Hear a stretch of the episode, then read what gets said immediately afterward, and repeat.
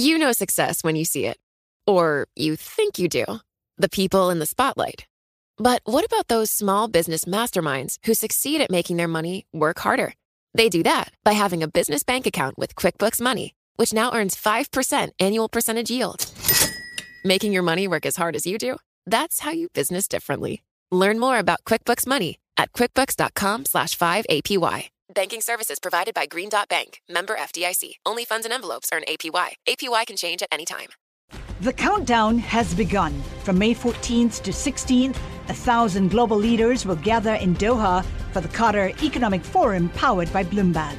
Join heads of state, influential ministers, and leading C E Os to make new connections, gain unique insights, and uncover valuable opportunities in one of the world's most rapidly rising regions.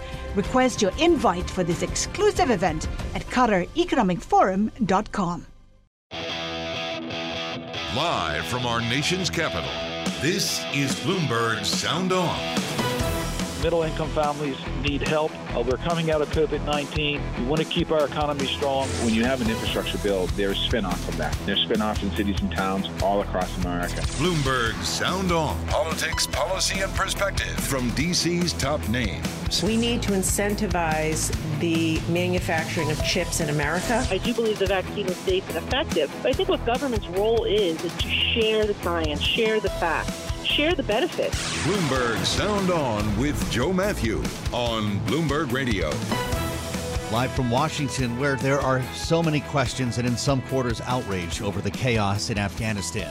Over the next hour, we will seek answers with help from Congressman Seth Moulton, Democrat from Massachusetts, an Iraq war veteran. We'll also talk with retired Air Force General David Deptula, who led the air operations over Afghanistan and the outset of Operation Enduring Freedom. Analysis coming up from the panel. Today we have Bloomberg Politics contributor Jeanne Sheehan Zaino as well. Matt Gorman, vice president at Targeted Victory. He's former communications director at the National Republican Congressional Committee.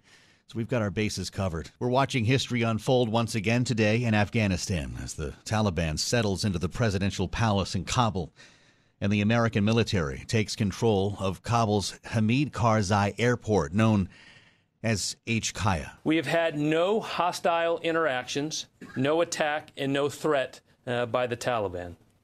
We remain vigilant.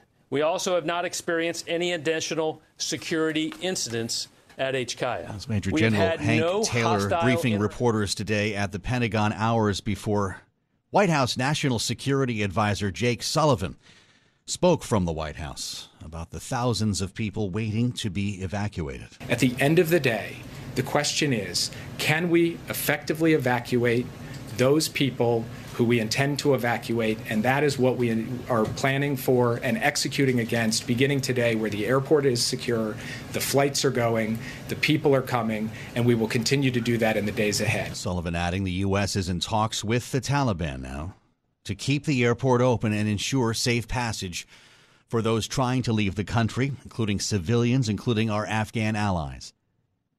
And that is where we begin today with Congressman Seth Moulton, Democrat from Massachusetts, and one of the most outspoken veterans on Capitol Hill, a Marine who served four combat tours in Iraq. Congressman, welcome to Bloomberg Radio. Good to be here, Joe. Thanks. I have a number of questions for you, Congressman, but I'd like to start with the difficulty that we've had evacuating our Afghan allies, which I know you have been talking about for a couple of months now. I was recalling a hearing you had with the defense secretary on this some time ago. I just left the White House briefing with Jake Sullivan. He says it is our responsibility to get them all out safely. He would not speculate on a timetable for that to happen. And I wonder at this point, after everything we've seen the past several days, do you believe America will get everyone out who wants to get out? It's going to be very difficult at this point. And that's why I've been calling on the administration for months now to begin the evacuation. That was my very first question to the Secretary of Defense in the hearing you mentioned. I said, why have you not begun this evacuation already? The problem now is not just getting people off the ground from Kabul Airport, whether we have the airlift capacity, it's getting them to Kabul Airport when the Taliban control the country. Jake Sullivan has gotten out there as National Security Advisor and said that we have an obligation to get these people out. I want to hear a more specific plan, and I want to hear a commitment to stay until it's done. Do you believe the administration has a clear understanding of what's going on the ground right now? It sounds like they have a much better understanding than they did a few days ago, that's for sure. And if you think about it, let's give credit where credit is due. The situation is under much better control now than it was just twenty-four hours ago. My concern, of course, is that it could get far worse.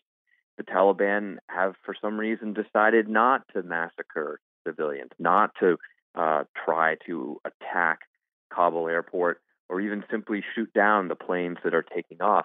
That could change in a heartbeat. You can't trust the Taliban. I think if America knows anything from the last twenty years, it's that. So the administration deserves credit for stabilizing the situation for right now. But because they're so behind on planning this evacuation operation and starting it, I don't know if it's going to get done uh, in the next few weeks um, and if it's going to be effective at the end of the day. Control of that airport has been an issue. It appears, as we understand from the Pentagon, that things have been secured and that we're working to get a, a flight out per hour. Based on what you've seen with the eighty-second Airborne on the ground, do you believe that we can hold that airport for the rest of the month? And, and will the Taliban allow us to do what we need to do? Well, as we always say in the Marines, don't forget that the enemy has a vote. If the Taliban continue their present posture, which is just to essentially maintain order outside the airport and not try to disrupt operations within, then yes, we probably can stay. If the Taliban decide to conduct an offensive against the airport or do any other number of disruptive things, that could be a real problem. And let's not forget that there are thousands upon thousands of our Afghan allies elsewhere in Afghanistan who have not yet made it to Kabul airport, who need to be evacuated. Uh, by some reports, there's still five or ten thousand Americans throughout Kabul and surrounding areas who have not yet gotten to Kabul airport. Is the Taliban just going to escort them onto the airport so they can leave? I find that very hard to believe. I talked to uh, an Afghan American whose wife Is, is sheltered in the basement of her house in Afghanistan right now, trying to figure out how she can get to Kabul airport to be evacuated. Candidly, we're at a loss for what to do. With that said, is it right that America is talking with the Taliban? Should we, in fact, be negotiating with them right now? You have to talk with your enemies. I mean, this is a point that uh, presidents have made uh, throughout history. It's not pleasant. Uh, it's not easy, but you have to talk with your enemies. And I think the administration deserves some credit uh, for whatever talks have been going on so far, because I'm sure that's a part of why the Taliban has not assaulted the airport or otherwise uh, conducted large-scale massacres of uh, Americans or uh, our Afghan allies, which they certainly are within their power to do. So, again, this could get far worse before it gets better, but the administration deserves credit uh, for righting the ship, at least where we are speaking today. Mm-hmm. We're talking with Congressman Seth Moulton, Democrat from Massachusetts, and I'm reading your statement uh, that you released yesterday, Congressman.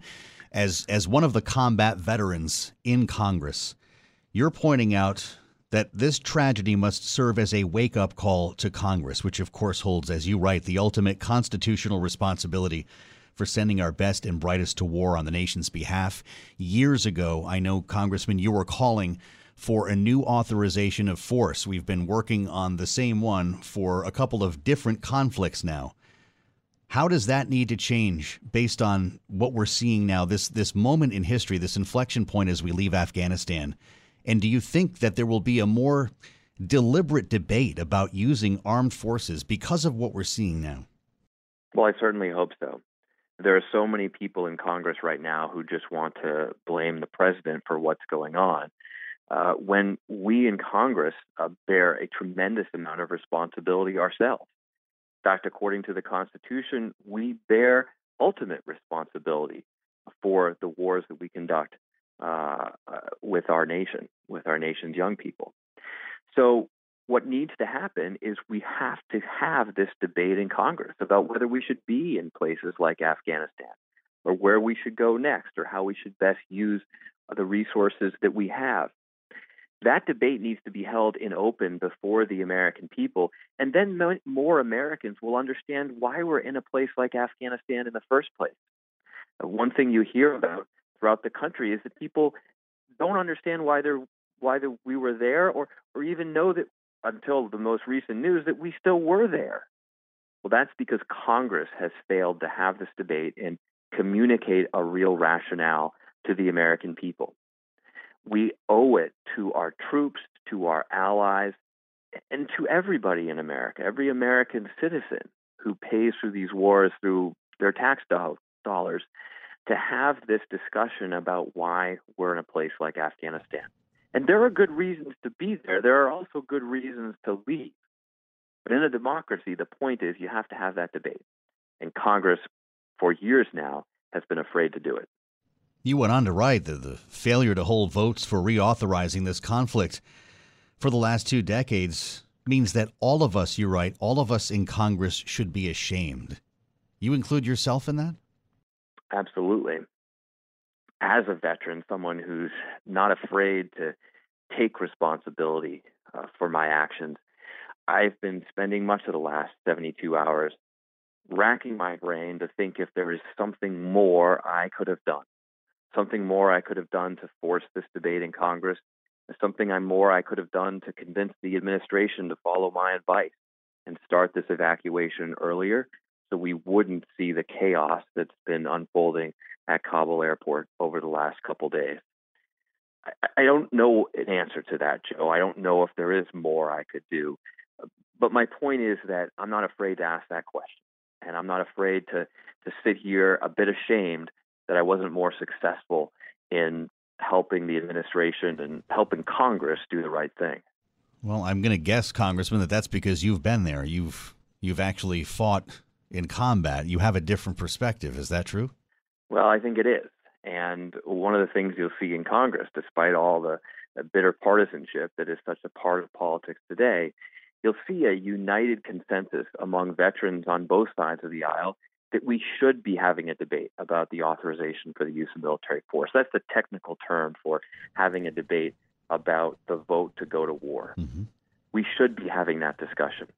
And you've seen uh, bipartisan groups of uh, veterans in a bipartisan group of veterans in Congress uh, under Democrat and under Republican presidents uh, calling for this discussion, calling for this debate, and saying that we can't keep doing what we've been doing for twenty years under the rationale from two thousand one. We've got to have a fresh debate with the American people to justify why we continue sending Americans into harm's way. Congressman Moulton, you went on to write in your statement a message to our Afghan veterans and their families. And you said, quote, "I'm too honest to stand here today and try to convince you that your sacrifice was worth it." That's quite a statement. What did you mean by it?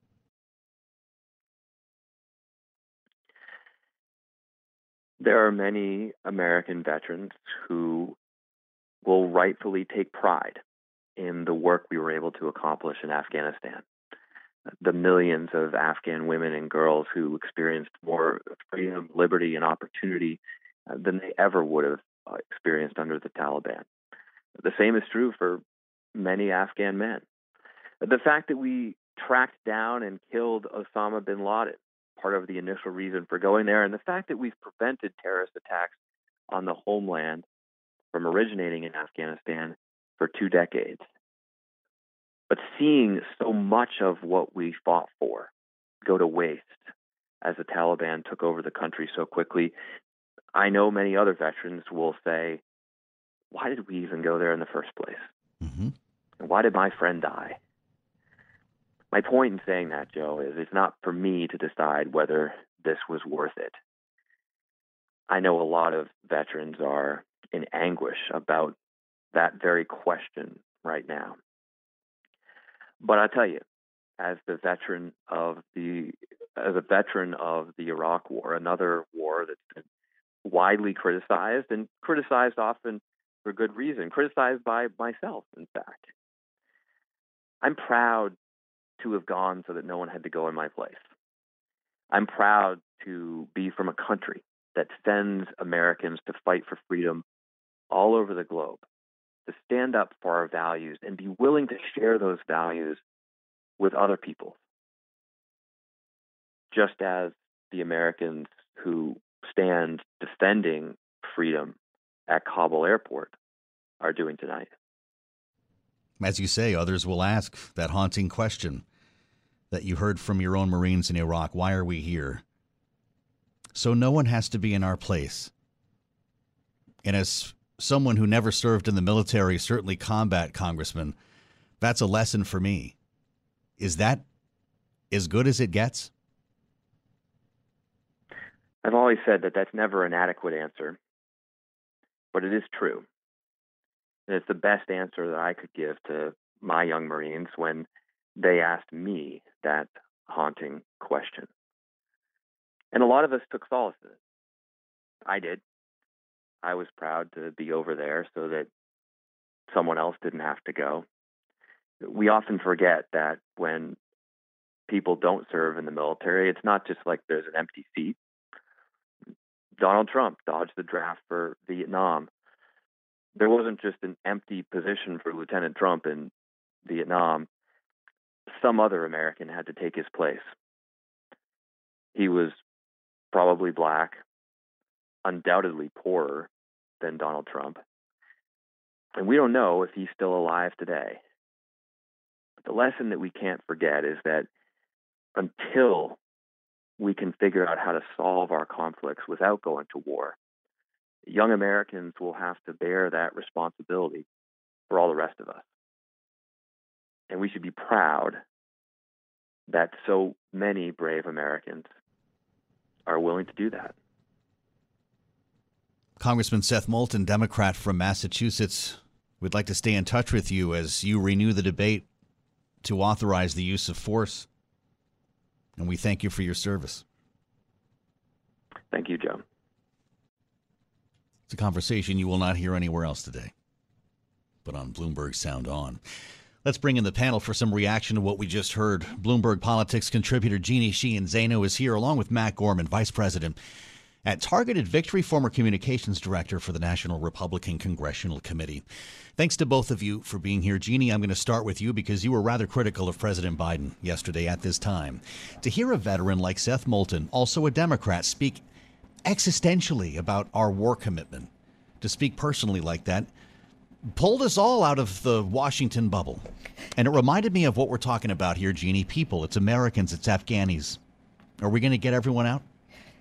It did. I thought that was such a fascinating conversation because with everything we've been hearing and you and I have talked about over the last seventy-two hours, one conversation we haven't had is the one you just had with Congressman Moulton, which is so critical. And it has to do with Congress turning over after two thousand one to the president this authorization for the use of military force and the fact that we need a concerted conversation in this country about pulling that back and how we go forward with what the Constitution says is a shared power. The Congress has the power to declare war. That shouldn't be given to the president. And so this is something we have to talk about, and we haven't heard that. I think we do get most people out, at least I'm praying and hoping so, but that is going to be a huge charge, and I wish the administration was more clear on how they're going to do that. Matt Gorman, you spent a lot of time around Congress, around Capitol Hill. What role should lawmakers be playing right now? We have been totally consumed with this infrastructure debate. When it comes to an authorization for use of force or even writing language around what's happening on the ground now, where do members of Congress come in? Well, I think what you're going to hear in the next couple of days, you're already hearing it already, is what these members of Congress were told in classified sessions over the last months. You heard, for example, Mark Warner say we had warned the administration over and over again that this could happen, and they, they shrugged it off. I think you're going to be hearing a lot of that, what was said behind closed doors. But I think in the in, in the, the days and, and, and weeks to come, I think you're going to probably see an effort, whether it's led by Seth Moulton or, or an Adam Kinzinger or others, to, you're right, reassert that role. And let's, let's remember, we were very close to, to deauthorizing the uh, use of military force uh, from the War on Terror that was passed, I believe, and it was late two thousand one. Um, and so, you know, does that get revisited? And, and how do we talk about that? I think there's going to be a lot for Congress to reassert in these next couple of weeks. And, and you're right, we talked a lot of infrastructure, especially infrastructure summer uh, events, uh, had other ideas. Yeah.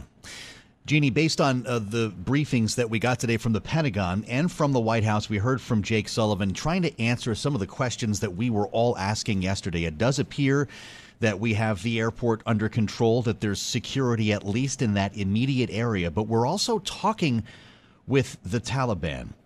And when Jake Sullivan was asked about that, he wouldn't speculate on how long we might have it. He made it sound like we were at the mercy of the Taliban in terms of timeline and whether we can get everyone out. I think that's right. And of course, we have control of the military part of the airport. There's still the civilian part as well. And we are at the mercy of the Taliban at this point. And this is something that the United States should have been prepared for. It's a simple equation. What if they do take over faster than we thought and all of our people and the people who have helped us are not on, are not, are not out? What do we do then? It is astonishing to me that well after we tried to leave, we are now battling with this, and we are absolutely at their mercy. The Taliban deserve a little bit of credit, if you can say it, for how they've handled this so far, but there are no guarantees looking at, you know, recent and, and history going back that they will continue to be. Yeah. What do we do when human rights violations start if they do? What do we do if they don't, if Americans are killed, God forbid, or others? I'm not giving the Taliban credit yet here, Jeanne, but I do want to hear from John Kirby, spokesman for the Pentagon, who was asked today in his briefing about talks ongoing between Americans and the Taliban. Our commanders at uh, the airport um, are in communication with Taliban commanders on the ground outside the airport. Uh, there have been discussions. There is communication uh, between them and, and us. Um, and I would just let the results speak for themselves. I'm not going to get into the details of, of how those discussions are progressing because they uh, there are interactions uh, multiple times a day. Matt Gorman, I asked Seth Moulton, the congressman, about that. He says you have to talk to your enemy. Are we doing the right thing there? I mean, you have no choice. Uh, I mean, obviously, in a perfect world, you wouldn't have to. But you're, we have that. There's no choice. I mean, Kabul, uh, as, as I just read before coming on, the Taliban control all the checkpoints to uh, the airport. So, you know, everyone who's there already can maybe get out, but you got to get past the Taliban and even get to the airport. Um, so you you need to do whatever you need to do to get to get our folks out. I mean, this thing was bungled uh, absolutely by the Biden administration. Um, we, we've said it over and over again, but, you know, you got to fix it the best you can. I, I'm hopeful you can get everybody out, but with Taliban controlling the process, it is going to be a mighty tough lift.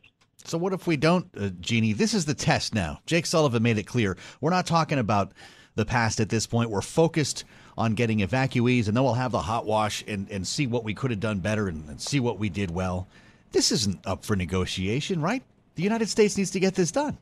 We need to get this done. And, and, you know, to Matt's point, I mean, let's be clear. If you are one of the lucky people who is in Kabul, in at the airport, maybe you have a chance at this point. But what about the people, and there's thousands of people who haven't even gotten that far? We are very much at the mercy of the Taliban at this point, and the United States has no choice now but to get this done. That requires working with the Taliban. But we should never have been in this position in the first place. You're right. There'll be time to talk talk about that going forward. But what I was so frustrated about yesterday with the president was he kept defending the decision to leave. You know success when you see it. Or you think you do. The people in the spotlight. Athletes, actors, artists. But what about the people behind the scenes? You know, the ones who make it all happen. The lighting engineers, the sideline photographers, the caterers. They're small business masterminds. And if there's one thing they have in common, it's making their money work harder. That's why they have a business bank account with QuickBooks Money, where they are now earning a generous five percent annual percentage yield. Yes, five percent A P Y. Making your money work as hard as you do. That's how you business differently. Learn more about QuickBooks Money at quickbooks dot com slash five A P Y. Banking services provided by Green Dot Bank, member F D I C. Only funds and envelopes earn A P Y. A P Y can change at any time. Success is more than the final destination. It's a path you take one step at a time. It's discipline. It's teamwork. And it's the drive and passion inside of us that comes before all recognition. It's what Stifel's been doing for over one hundred thirty years. Quietly, yet strategically, Stifel has become one of the fastest-growing wealth management and investment banking firms in the country. Our financial advisors go beyond traditional wealth management to provide clients with direct access to one of the industry's largest equity research franchises and a leading middle market investment bank, because success is the drive it takes to keep climbing, the passion to keep investing, the best of each of us made better by the best in all of us. And that is where success meets success. Start your journey at stifel dot com. That's S T I F E L dot com. Stifel Nicholas and Company Incorporated, member S I P C and N Y S E. The countdown has begun. This May, a thousand global leaders will gather in Doha for the Qatar Economic Forum powered by Bloomberg, held in conjunction with our official partners, the Qatar Ministry of Commerce and Industry and Media City Qatar, and premier sponsor Q N B. Join heads of state, influential ministers, and leading C E Os to make new connections and gain unique insights. Learn more at Qatar Economic Forum dot com. Versus explaining why that decision wasn't executed in the way it should have been, and that's got to be the focus. Jeanne, how concerned are you at this point about women and girls in Afghanistan? And I ask you that because the Taliban has been trying to, I think to your point earlier, try to express some sort of softer image that they've somehow evolved in the last twenty years. And, and I guess that some women will be allowed to work, but there are many who are deeply concerned about what's going to happen, particularly uh, to younger women, some of whom were serving in the Army.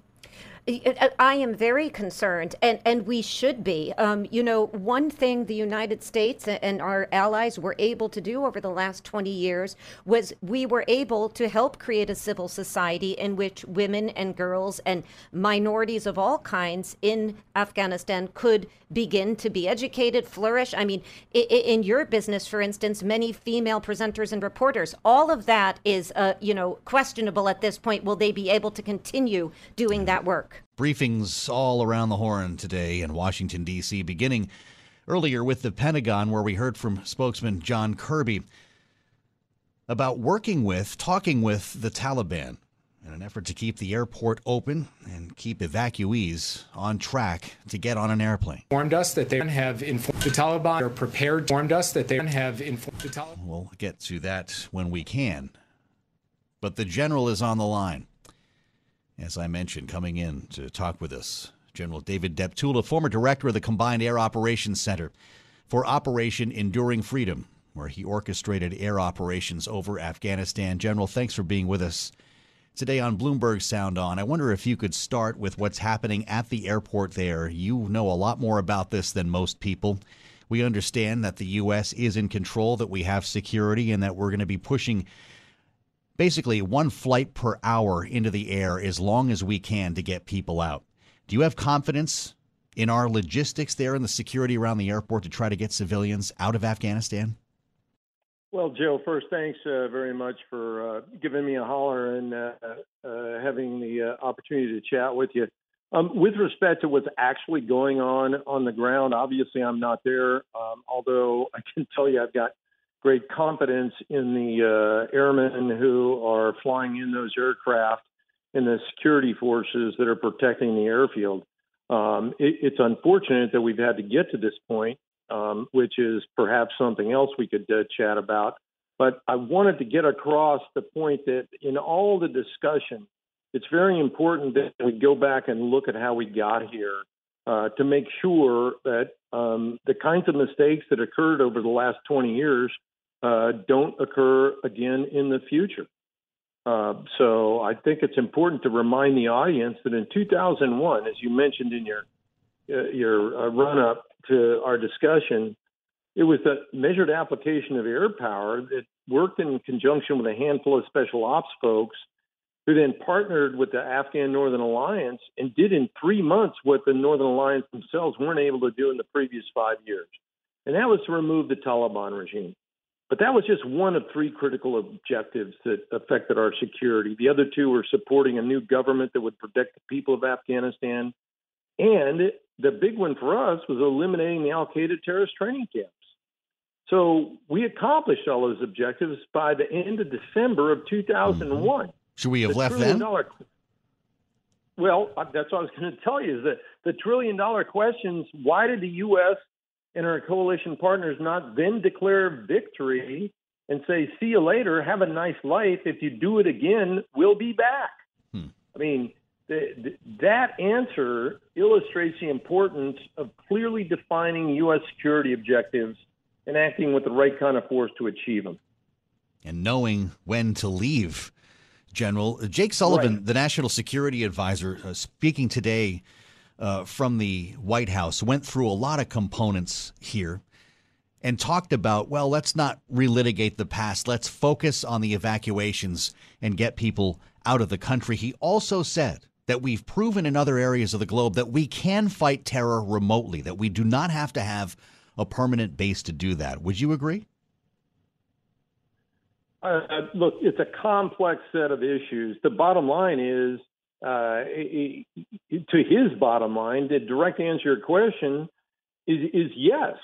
But this is not a binary issue. The question is, well, then where the hell were you the last several months in the run-up and the preparation um, for your withdrawal? Uh, we, we should not be doing strategy by counting the number of boots on the ground, which kind of goes back to my point.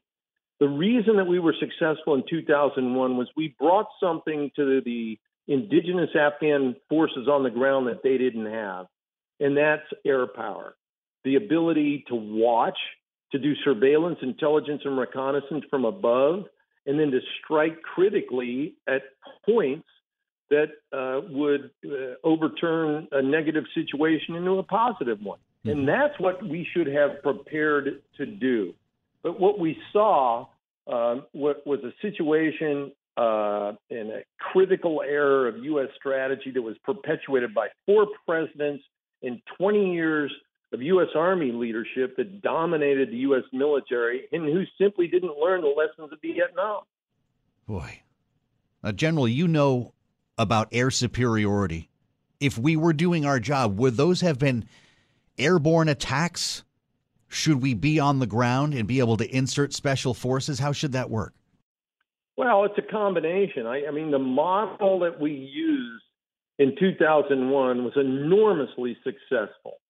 You know, handful of folks on the ground. And by the way, after twenty years of working with the uh, Afghani military, you know, we, we could have reduced a significant number of personnel on the ground, uh, but provided the key personnel, those that could assist in the uh, application of air power where it's important, and also provide the intelligence, surveillance, and reconnaissance that the Afghans themselves just simply can't accomplish because they don't have that equipment. So, you know, we, we could have sustained a situation to protect our uh, vital interest, and that is to tamp down the uh, uh, counter uh, uh, terrorist elements. Um, yeah, we, we can do that. We're doing it all the way around, around, like you mentioned, we're doing that around the world today. Yeah, with not a lot of fanfare and not with a lot of people on the ground.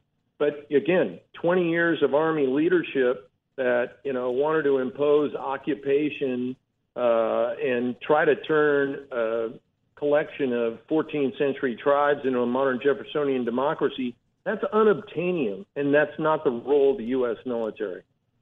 General David Deptula, former director of the Combined Air Operations Center for Operation Enduring Freedom. I wish I had more time with you. A fighter pilot with three thousand hours in the air. Thank you for your service and for being with us on Bloomberg Radio. You're listening to Bloomberg Sound On with Joe Matthew on Bloomberg Radio. We've heard from a member of Congress and an Air Force general. We've brought you sounds from the administration's briefings today. Now we turn to the panel to talk policy and politics. Bloomberg Politics contributor Jeanne Sheehan Zaino is here today as well. Matt Gorman, vice president at Targeted Victory and former communications director for the National Republican Congressional Committee. Thanks again to both of you for being here. Matt, will Republicans support renegotiating or, or re-legislating a use of force, force authorization, something we talked about with Congressman Moulton at the start of the hour, after seeing the chaos that has come from our leaving Afghanistan? Uh, I'm very skeptical that, w- that we're going to renegotiate one to go back in. I, I think we're probably still on track, if not probably more advanced to uh, the repeal the one that we were had already been talking about with the war on terror that was in progress. I mean, I mean, look, I, I think Jeanne alluded to it before, right? Uh, Biden tried to make it a binary choice, I think, to uh, you know obscure his own you know incompetence in the problem, where it was a choice between a forever war or you know uh, getting out the way it did, where really the, the problem was in the middle, where you, they, they did not plan for the evacuation appropriately. It's clear they did not have a plan to get Americans out. That's where the critique is. I don't foresee any more engagement aside from the seven thousand or so um, troops that are there right now that with the, with the plan to get our folks out. To that end, uh, Matt, what should lawmakers be doing now, Republicans or Democrats for that matter, those who are criticizing the Biden administration's handling? There's another branch of government the other side of Pennsylvania Avenue. What can they do? I, I think the biggest thing is, is something that they've, quite frankly, lacked, and that's serious oversight and investigation into what went wrong. I mean, as I said before, you had Mark Warner and Lindsey Graham and others, and John Barrasso, yeah. of both parties, saying, we raised these you know, issues for months. How did they drop the ball, they being the Biden administration, so badly? And I think it's unfortunate. Uh, somebody made a very good point I heard the other day where, you know, some of the investigations and oversight that Congre- Congress does do, say the January sixth Commission, it doesn't change any minds. Uh, and yet and it doesn't really investigate. It's more of just a political move, where this has the opportunity to be the opposite. Uh, and they need to take uh, the opportunity that's given to them. So, Jeanne, should we start preparing for a Kabul commission? Are we going to have hearings uh, for the next several years on this? I think we probably will. It's it's hard to believe we're going to add that to the plate of things that Congress is already going through this summer and this fall, but I, I think we will. I think we should. I think it is broader than what's happened in Afghanistan.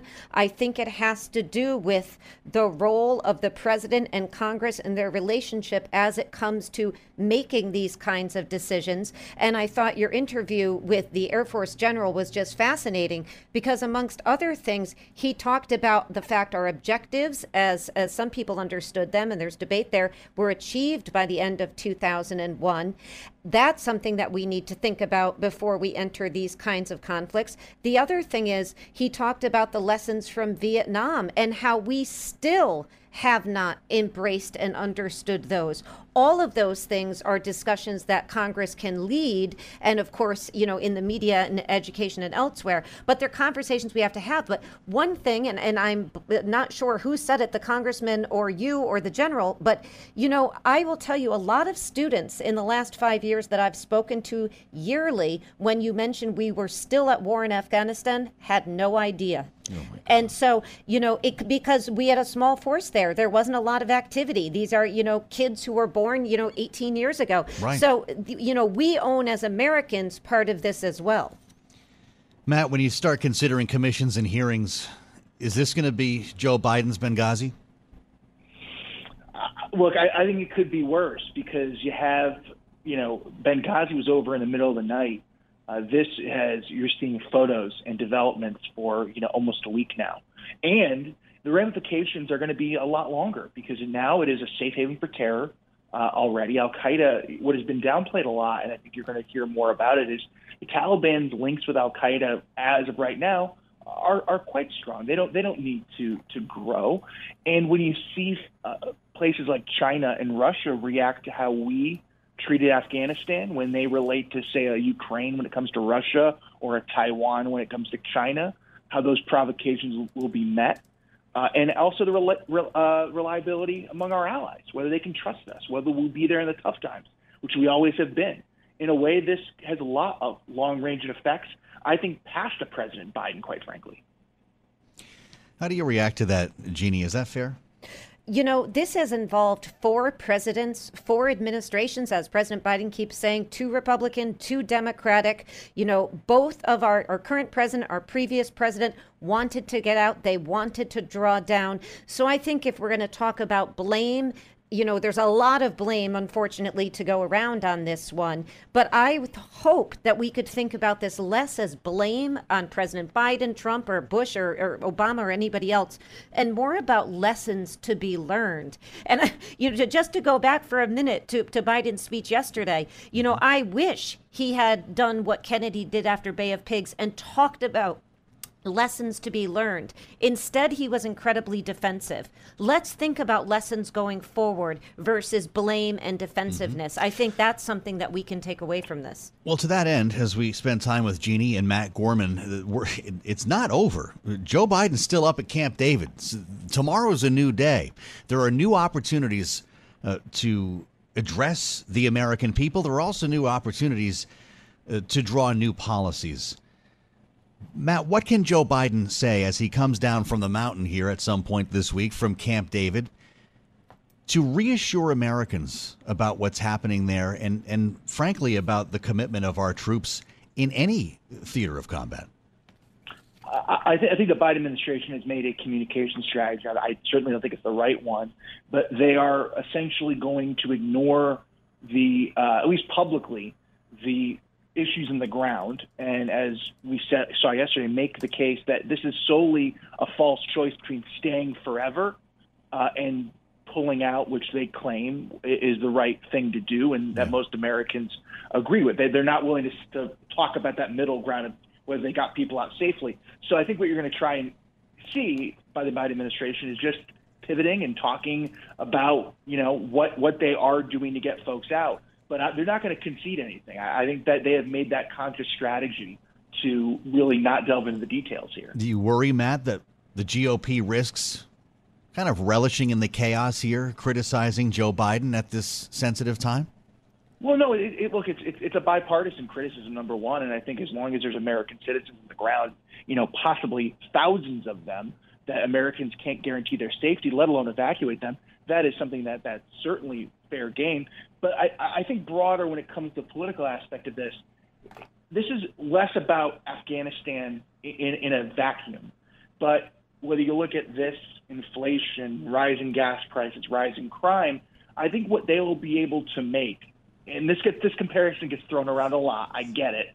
It's a Jimmy Carter-esque comparison where Biden is a bystander to events and not leading them, not shaping them. He's a bystander. And I think as you go into next year, if these things start keep continuing, you're going to hear that. He, did, he said the buck stops with him and he takes full responsibility of what happened. Do you not believe him? Well, that was clearly what they wanted to be the headline, and they seem to have got it. But it, the rest of that speech was blaming the Afghan military, blaming Trump. They knew what they were doing by kind of inserting that in there when the rest of the speech was anything but. It was cognitive dissonance. How about you, Jeanne? Did you believe that? Um, uh, you know, I think President Biden does believe that the buck stops there. Um, but I, I also think that, you know, he he did make a, a mistake yesterday, again, in not taking responsibility and telling us how he was going to lead going forward. I would also say this is a tough one for Republicans because, you know, pre-Donald Trump, maybe the old style Republican Party, the sort of Liz Cheney, Dick Cheney wing, they could make the case about, you know, isolationism and, and the end, uh, you know, the ending these endless wars, about how, how that's something that's a Democratic stronghold. But now you've got the most energized part of the Republican Party, the Trump portion, and they agree with Biden and the liberals on this. These are strange bedfellows. These are the Rand Pauls, the Donald Trumps, the Joe Biden's, they're all at one. So this is going to be a hard argument to make. That's why I think Liz Cheney coming out over the weekend was so fascinating, because she now represents this very small aspect of the Republican Party, at least vocally small, that has another view on this. And I think that is an easier case to make versus the Donald Trump wing. Matt Gorman, you spent time as communications director for the National Republican Congressional Committee. Are they writing ads already with the midterms in mind, with images from Kabul? I, I, I think it'll be a part of it, absolutely. And, and again, I, Donald Trump and Joe Biden essentially had wanted the same outcome in Afghanistan. They wanted to pull everybody out. They close had the, close to the same position. I, yeah. And that's a you know people people could disagree with that. Liz Cheney, Adam Kinzinger, and others. That's certainly defensible. I think what you're going to see the G O P criticism is not whether we want to stay in there forever, but how we left. Whether we put our folks in danger and leaving and, and leaving people there. That is what you're going to see the line of attack. Mm-hmm. Um, and that's how you're going to message this. You know, we have less than a minute, Jeanne. Can you picture those ads already? Oh, I can picture them already. I also can picture the Democrats firing back because it was, right. of course, Donald Trump who negotiated with the Taliban. And as Matt just says, he agreed with what Biden wanted to do. I agree on the execution was problematic, but Trump didn't address that in particular either. Bloomberg Politics contributor Jeanne Sheehan Zaino, Matt Gorman, vice president at Targeted Victory. We thank you both for trying to help us make sense of all of this, and we'll do it again tomorrow as we swing again in the Wednesday edition of Bloomberg Sound On. News update ahead. We'll have the latest on Greg Abbott testing positive for the virus. We'll get into that tomorrow as well. I'm Joe Matthew. This is Bloomberg. The countdown has begun. From May fourteenth to sixteenth, a thousand global leaders will gather in Doha for the Qatar Economic Forum powered by Bloomberg. Join heads of state, influential ministers, and leading C E Os to make new connections, gain unique insights, and uncover valuable opportunities in one of the world's most rapidly rising regions. Request your invite for this exclusive event at Qatar Economic Forum dot com.